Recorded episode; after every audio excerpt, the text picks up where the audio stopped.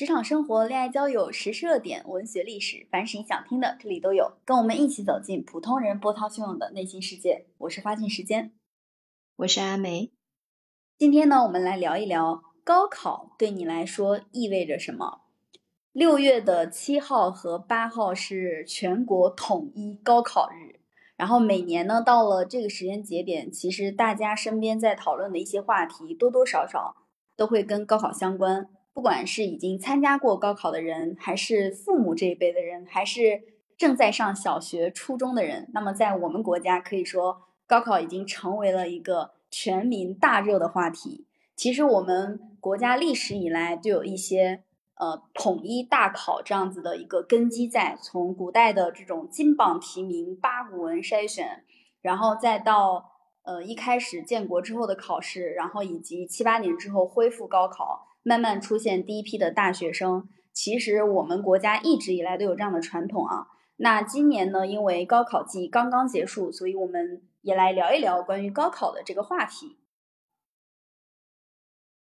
嗯，距离我高考已经过去了十年，对，刚好十年。天呐，对对，距离我们两个高考已经过去十年了，所以今天应该算是学姐来向大家分享自己的往期高考经历，对吗？还真是，我记得我当时高考的时候，就高考那天两天过得特别的。平淡，因为我平时就是住校的嘛。然后高考那时候，老师建议说，原来住校的同学还是保持住校，吃住都在学校里面。然后我高考那两天根本就没出校，然后我爸妈也没有来做送送考啊什么的，所以感觉跟跟平时的一场，比如说月考啊，或者是这个多校联考。感觉比较类似，然后很平淡的就过完了高考的两天。嗯，你是我身边我听到的唯一的一个平淡过完高考的人。我的记忆点就是就针对考试哈，比如说在考场上怎么样的就都没记住。我记忆点还挺奇怪，会记得说班主任在考场外面送我们进考场，然后。因为六月份一般也比较热嘛，然后我们班主任就晒得面红耳赤的。他是一个，就是一个也很容易脸红的一个中年大叔，就感觉他比我们还要紧张很多。嗯，那你高考等待分数的那个过程当中会焦虑吗？我对这个也没什么印象，因为高考结束之后，我好像就去打工了，然后。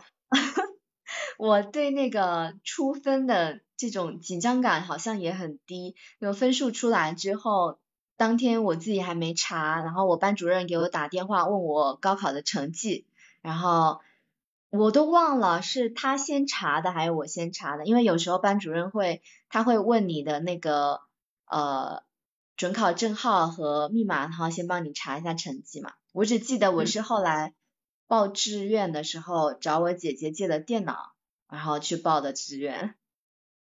那你填报完志愿之后，因为我们当年其实是平行志愿嘛，可以填填报五个志愿。呃，如果你的志愿没有填准确的话，其实有可能是会落榜的，或者是说你的第一、第二志愿到底会被哪一个学校给录取？那等志愿的这个过程当中，你是什么感受？你还在打工？我。我当时真的在打工，就是我报完志愿之后又回去打工了。然后打工的有一天呢，因为我的志愿是也是自己选的学校和专业，当时实在是很迷茫，就身边没有太多的一个参考吧。然后参考了一个学长报的志愿，就我们同一个高中的一个学长，也是文科生，呃，然后他给我给我一些建议，然后我就报了，就。各地的不同的一些学校，报了武汉的、山东的，然后福建的，还有广东的之类的，就是就是我感觉我自己可能也是目标不太明确，乱填。然后我又回去打工了。打工的过程中呢，有一天我突然收到了就是第一志愿的学校打来的电话，招生办的老师他说你没有选择接受服从调剂，然后现在你的档案就是你的成绩录了学校的档，但是没有呃进入你报的那些热门的专业。然后呢，如果你不接受调剂，你就会滑档，滑到就是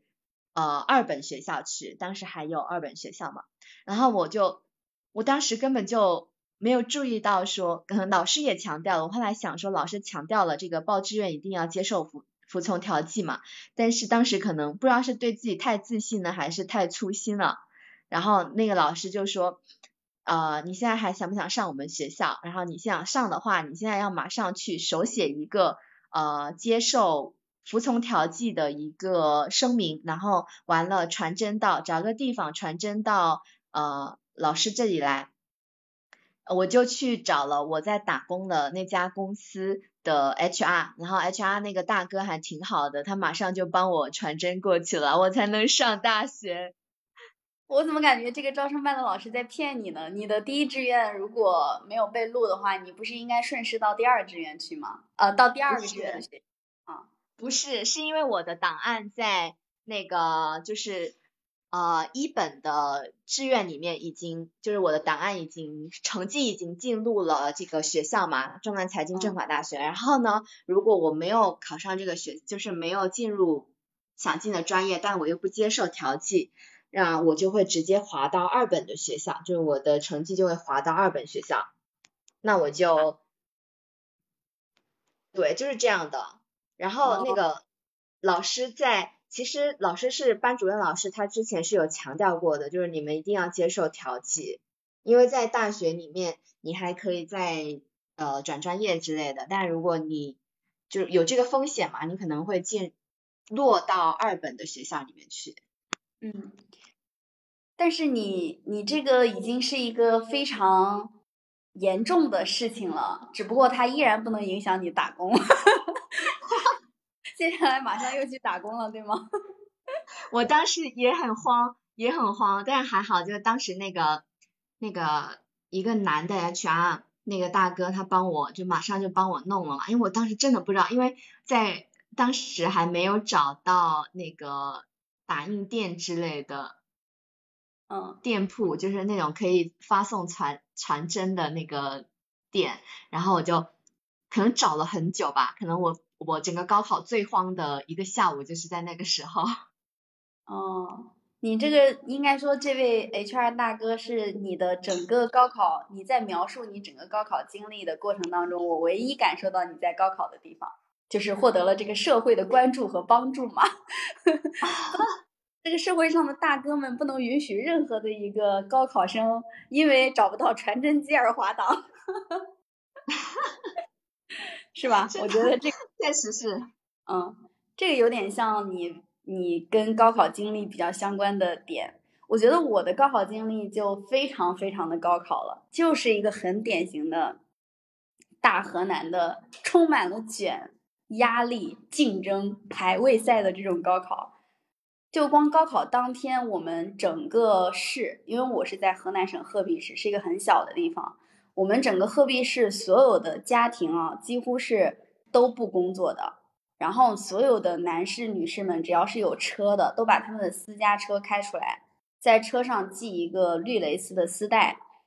有点像泡沫之夏，但不是泡沫之夏。然后系了这个丝带之后呢？嗯，你可以，你只要一出校门，你看到带着绿蕾丝丝带的车，你就可以随便上。上去之后，他会问你你要到哪个考点，然后把你拉到对应的考点去。这是相当于全民动员，而且高考的前一天和高考当天，整个市的警察全部出动，把那个考生要经过的通道全部让渡给带有绿雷车。呃，绿雷绿蕾丝丝带的这个车辆啊，然后而且警察还会鸣笛，而且当天所有的这些工厂啊，反正都是不能上班的，因为就是怕有噪音会影响到大家的高考。我们鹤壁市是一个煤炭的大市，呃，有特别多的那种挖煤的矿矿场和工厂，当天都是要停工的，而且是要提前沟通停工的。除了这个以外，我对高考还有特别深刻的其他印象，比如说。我们班主任要求所有的家长必须要在高三，从高三一开始就要给孩子送饭，我当时记得每一天的中午和下午放学，呃，家长们，特别是妈妈们，他们就会聚在班级的那个门口，提着饭盒过来。他们的聊天内容就是今天给孩子做了什么，你你你做了什么，我做了什么，然后大家互相分享一下这个饭有没有营养啊，能能能不能促进小孩的这个脑力健康成长啊？还有班上有人如果生病了的话，学校的那个校医室就会直接拖过来一个推过来一个带有输液吊带的那种小车，然后这个人他就一边学习一边输液，嗯，还有吃什么？补脑的各种各样的东西，总之在我们河南，呃，特别是我感觉，特别是我们鹤壁这个地方啊，对高考的重视程度已经是从上三倍到下三倍，所有的人，everyone 都很重视高考，根本就不可能出现像你刚才说的很淡定的就去考试了。我感觉我在我身边没有见到任何一个人是这样子的，提前大家有的人他可能已经选择出国留学。然后有的人他嗯提前通过一种不知道什么样的渠道和方式啊，获得了少数民族考试的资格，然后提前到厦门呃到那个宁夏、内蒙还有新疆这些地区参加考试。剩下的像我们这些嗯没有特殊渠道的需要参加高考的人来说，真的就是压力很大很卷。河南真的太卷了，就是高考大省们都好卷啊。而福建，福建反而可能会对比来说会轻松很多，因为我那一届好像还是考的福建卷，还没有做，还没有到全国卷嘛，所以就是福建的卷可能就是比较出名的，比较简单，相对来说会比较简单。我所以我对就是考试好像没有什么紧张感，也可能是因为高中实在是考太多试了。大事小事，感觉呃每一周都在考试，因为我们高三开始了之后，一一周只放假半天，就是周六的早周日的早上放假放假，嗯，然后周六整天和周日的下午全在考试，然后包括平时的晚自习可能也都在考试，老师可能就通过这种方式把我们整个这种考试的紧张感给磨平了一些。我们其实也是会每周一小考，一月一大考，然后所有的大考全部都是跟嗯省里面的一些学校去联动考试的。我记得每次月度大考结束之后，我们校长都会在全校的那个操场上开大会，高一、高二、高三的人都要集中参加，就是你从高一开始，你就要开始接受高考的氛围，然后全部参加之后。校长就会在上面挨个的公布这次全省通考的什么排名前十，咱们学校占多少？排名前二十，我们学校占多少？我每年印象特别深刻的就是，从我高一这个会，我就参加到高三，一直到高三结束。每一年我们一到高三刚开始的时候，我们学校因为是个小地方的学校，就没有太多人能进到全省联考的那种前一百名里面。到后面慢慢的一步一步一步一步的往上卷，因为我们学校是全面的模仿衡水中学，就连衡水中学的那个跑步，衡水中学非常有名的跑步都是模仿他们的，什么午间吃饭五分钟，晚上吃饭五分钟之类的全面模仿。所以我一直都觉得高考这件事情，在我的印象当中，它就是一个呃全民动员的，然后占据重大比重的一个事情，不太可能会出现。对于高考很平淡，就像你一样很平淡。考完了打打工，等着分儿，分儿出来传真走一个，结束打工。我觉得这种事情，天呐 a m a z i n g 你们好可怕啊！真的好可怕！你们的高中，你知道我们高中的校长国旗下讲话，让我印象最深刻的就是校长真的非常的帅。我们高中的校长是。一个就是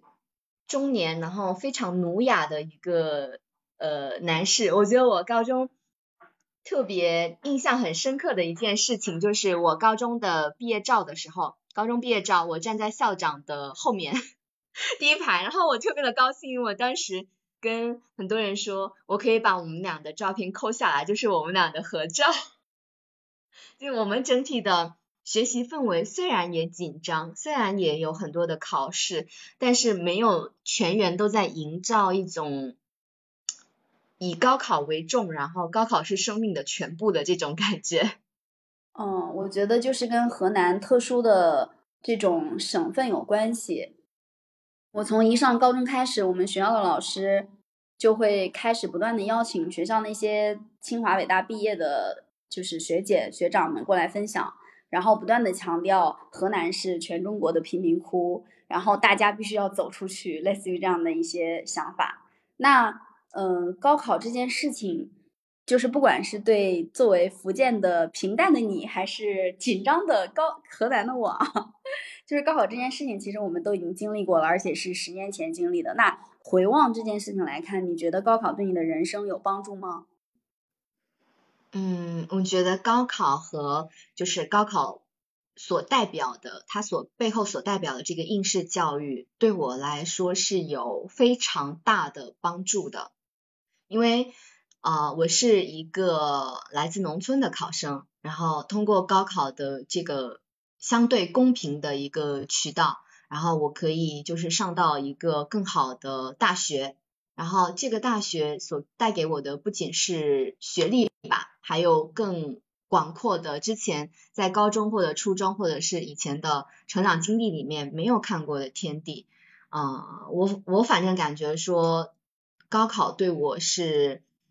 很有帮助的，就包括我现在的择业啊什么，我觉得都可以往前回溯到应试教育的帮助上。嗯。嗯，应试教育给你的择业带来的帮助，主要指的是什么帮助？嗯，比如说，就是他让我就是享受了这个比较公平的一个机会，然后他也带给我就是比较好的一个相对来说比较好的一个学习资源吧。因为在农村的话，啊，父母他可能没有想说要给你规划一个。呃，给你一个好的人生规划，那就知道说啊，让你好好学习。他们可能也知道说，就是学习是我获得更好的人生的一个捷径吧。嗯，所以小时候就是就是就是我爷爷奶奶都会夸我说学习特别认真，然后就是通过这个教育的方式，这种应试教育的给给到农村的小孩，就是比较有基础保障的一个。师资吧，然后呢，你在这样的环境下可以有有去接受这个教育，然后一步步往上走，就是相对来说应试教育给我规划了好了呃学习的这个通道，我可以靠自己，然后到了大学之后，我可以呃依靠自己这个大学的学历去找去就是有更多的一个人生的选项。比如说，我可以去选择自己未来工作的一个方向啊，就反正就是说，他给我啊有选择的一个能力吧。嗯，其实我觉得我也是，我跟你一样也是高考的受益者。嗯，有可能是因为我们两个考的还不错。但我觉得我也是高考的受益者，因为我不太能想象，如果我没有经过高考的这个过程，然后。呃，进了一个还不错的学校，那我其实就很难去获得现在的这种工作的选择，包括眼界、信息。嗯，同时上了大学之后，其实我个人感觉啊，大学学的那个专业以及大学的时长，对我来说，当我现在回想起来，我觉得必要性不是特别大，就是学所学的那个专业必要性不是特别大。然后也对我来说，其实也不需要学四年这么长的时间。我现在回想起来，倒不如直接去参与到社会的实践当中。但是呢，它确确实实让我看到了特别多的信息。呃，第第一个就是来自于全国各地不同地区的考生，我们聚集在一起。比如说，光我们宿舍四个人就分别来自，嗯，福建、福建、山西、湖北还有河南。然后我们班级里面的人也都是来自于全国各个地区的人。大家对于未来和人生的规划都有不同的一些想法，然后包括在大学学习期间，其实你很容易就能获取到特别多的原来你在小地方所获取不到的信息点。那这些信息点其实都成为了未来支撑我有更多选择，然后更好的认识自己的一些基础。所以我觉得，如果没有高考的话，那我也比较难以想象，我是我到底未来拥有什么样的人生，能 让我能够从河南省一个特别小的小城市，然后慢慢的去走到一个更广阔的世界里面。是的，没错。其实很很重要一点就是通过我们通过高考，然后我当时其实还蛮感谢自己的一个选择，就是选择到呃省外去，因为福建的话，很多福建考生会选择偏南方或者是就留在福建，很多地方的考生其实都会这样子吧，除非说本地的那个教学资源真的比较差一点，嗯，然后。对，然后去到外省，真的可以接触到更广阔的天地。嗯，对。不过现在大家对于高考的态度，其实已经慢慢的发生了一些转变啊。因为我们以前，就像我刚才所说的，除了你，大家对于高考的这个重视度，在十年前那可是相当之高的。它基本上。到了一种什么程度？你常常可以看到很多相关的信息，比如说，呃，考生他的家人去世了，要不要告诉这个考生？在以前，大家基本上全都是会投票说不要告诉考生，因为高考这件事情对于考生人生是一件影响非常重大的事情。呃，但是现在呢，其实大家对于高考的态度有了一些变化，一个是大家发现，即便他通过高考上了大学。好像也不意味着他未来真的能够找到一个特别好的工作。那即便他获得了工作，其实对于他未来的阶级跃升也不一定等于说就有极大极大的帮助。呃，所以大家其实我现在发现，大家对于高考的态度有了一种相对比较轻松的，就是你考试这件事情对于你人生整个的影响和决定性的要素没有那么的关键，那么的强。对于高考这件事情看下来，相对是比较轻松和自然了一点，比十年前。嗯，这个事儿我反而有就比较不一样的看法吧。那，可能轻松或者是说对高考的悲观的一个态度，更多的是已经高考过了，或者是就是没有孩子的这些人。有孩子的人，我觉得在高考这条赛道上反而更卷了，因为我观察了一下身边的呃一些家长，比如说像我哥，嗯，我我有很多个哥哥姐姐，这些小孩其实他们都还在上幼儿园或者小学，但是他们已经开始思考到以后高考啊、上大学啊，就是然后给他铺很多的一些。就是准备好很多的东西或者道路，比如说补习，或者是说有什么可以加分的东西，高考加分这些这一项非常的重要。然后呢，呃，比如说像马上要高考的，我同事家里的一个小孩，他马上要高考了，他们的家长就给他准备了很贵的这种一对一补补习，好像他一周的补习费要花到两千两千块钱，所以我觉得对，就是。就是对不同的人群来说，高考有不同的意味吧。卷在里面的人可能会更卷。嗯，对，跳出去的人可能会发现，高考这件事情于现在而言，你不管是多么多么的卷，可能它对你人生的影响没有大，没有到那种百分之百决定性作用的这个点上。嗯嗯嗯嗯，对，其实说的特别对。对，其实跟我们现在，嗯。相对来说，大学生的数量逐渐变多了，也有很大的关系。比如说，今年北京地区今年毕业的硕士生数量都已经超过了大学本科毕业的数量。然后现在你拿着一个大学的文凭，其实你再去企业里面找工作，企业还会再去分是否是二幺幺九八五的，是否是清北清北复交的，然后海外大学的，你是否有硕士学历，是否有博士学历。嗯，即便你拿到了对应的学历，然后大部分的人在现在啊，可能也会选择再去考一个公务员，或者说是再去考一个什么什么样的证，哦，再去走一个业编，就是一级一级往上考，真的就是进京赶考，一级一级往上考。而高考的这个事情，它对于整个人生的决定程度，不再像以前那样，只要高考一炮打响，未来人生大家觉得不愁了。工作也不用担心了，对，什么都不用担心了。现在其实大家能从高考热当中渐渐走出来，到一个相对理智的看待高考的这种，呃，这种这种阶段吧，我觉得相对是现在看高考，其实相对来说就比较理智一些了。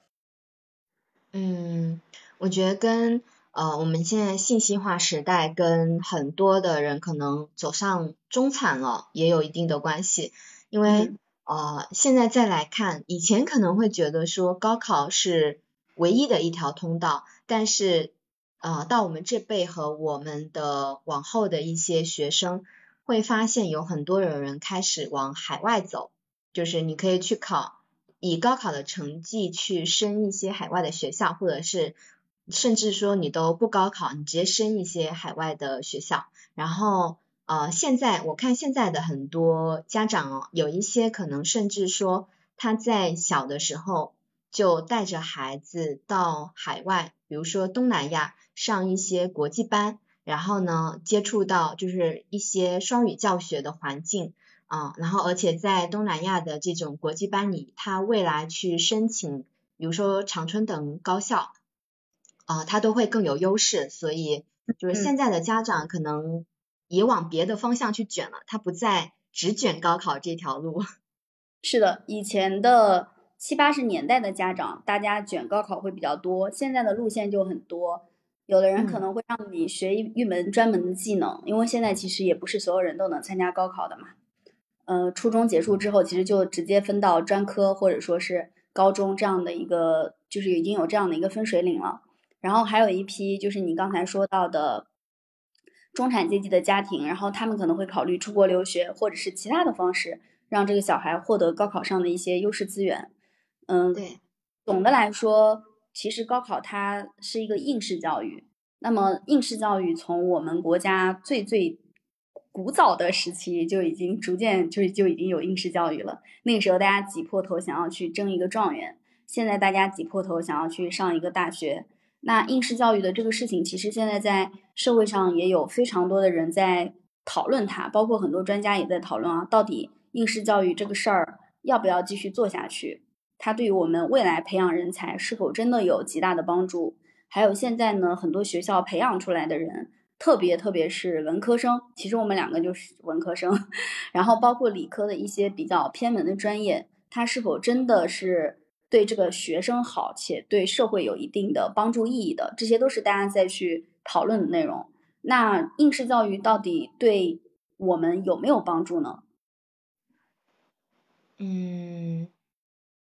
现在确实很多人在批判应试教育培养出的孩子都是一板一眼的，或者是呃统一模型下的。但是我觉得对我这个成长环境的人来说，应试教育应该说，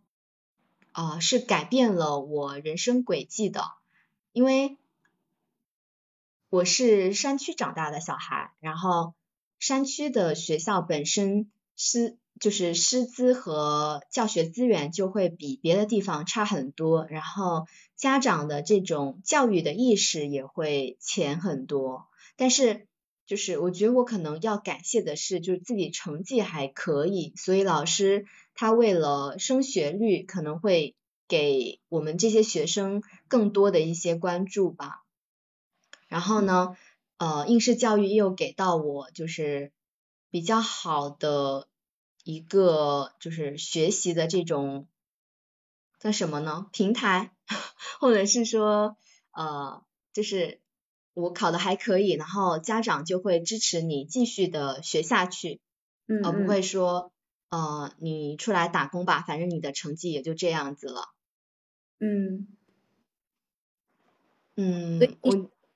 对于，嗯，像我们这样普通人家的小孩来说，他是一个帮你走向未来人生的一个梯子。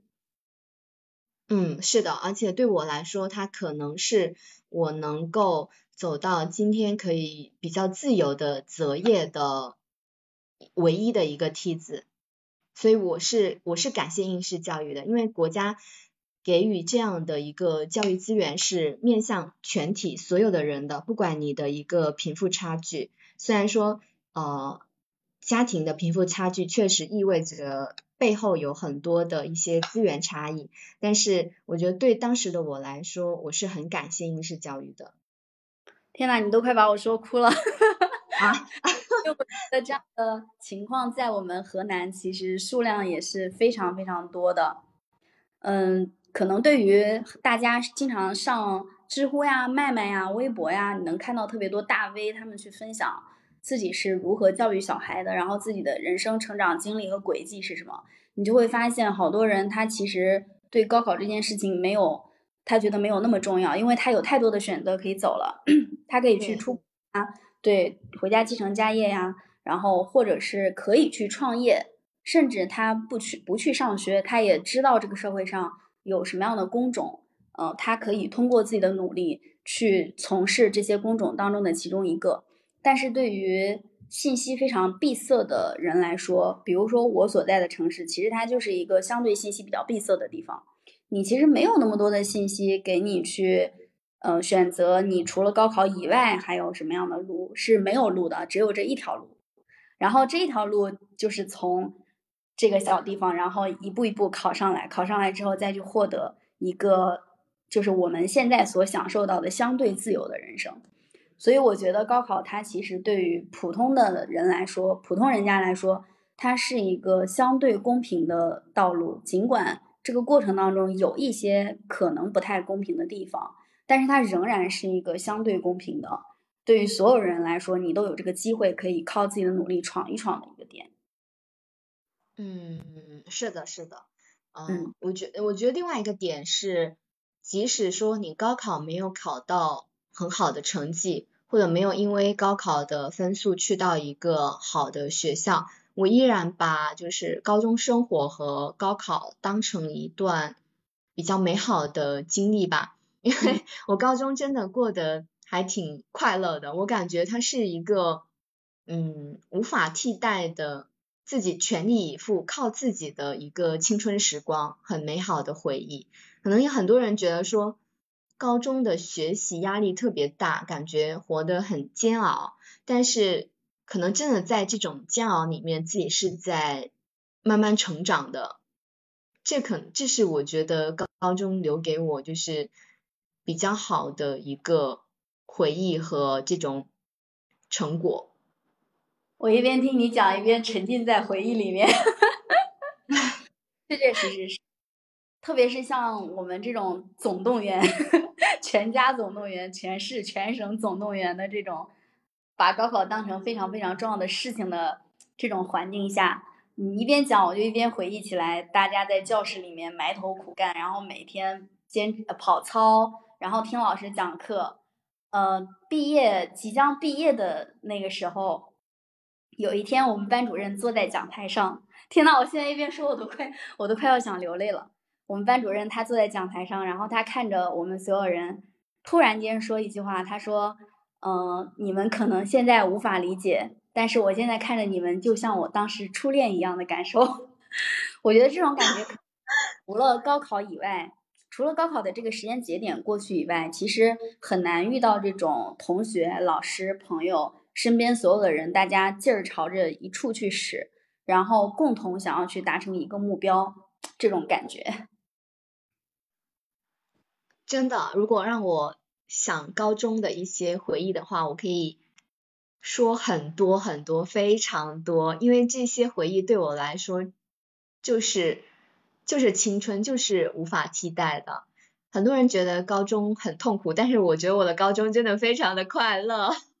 嗯，对，像像你这样非常快乐的人应该也很少。你怎么又快乐平静？我觉得对我而言是痛苦痛并快乐着吧。因为痛苦的点也很多，主天天要为成绩担忧，然后要为自己的排名担忧，要为自己能不能考上好大学，是否会辜负父母的期待等等这些而担忧。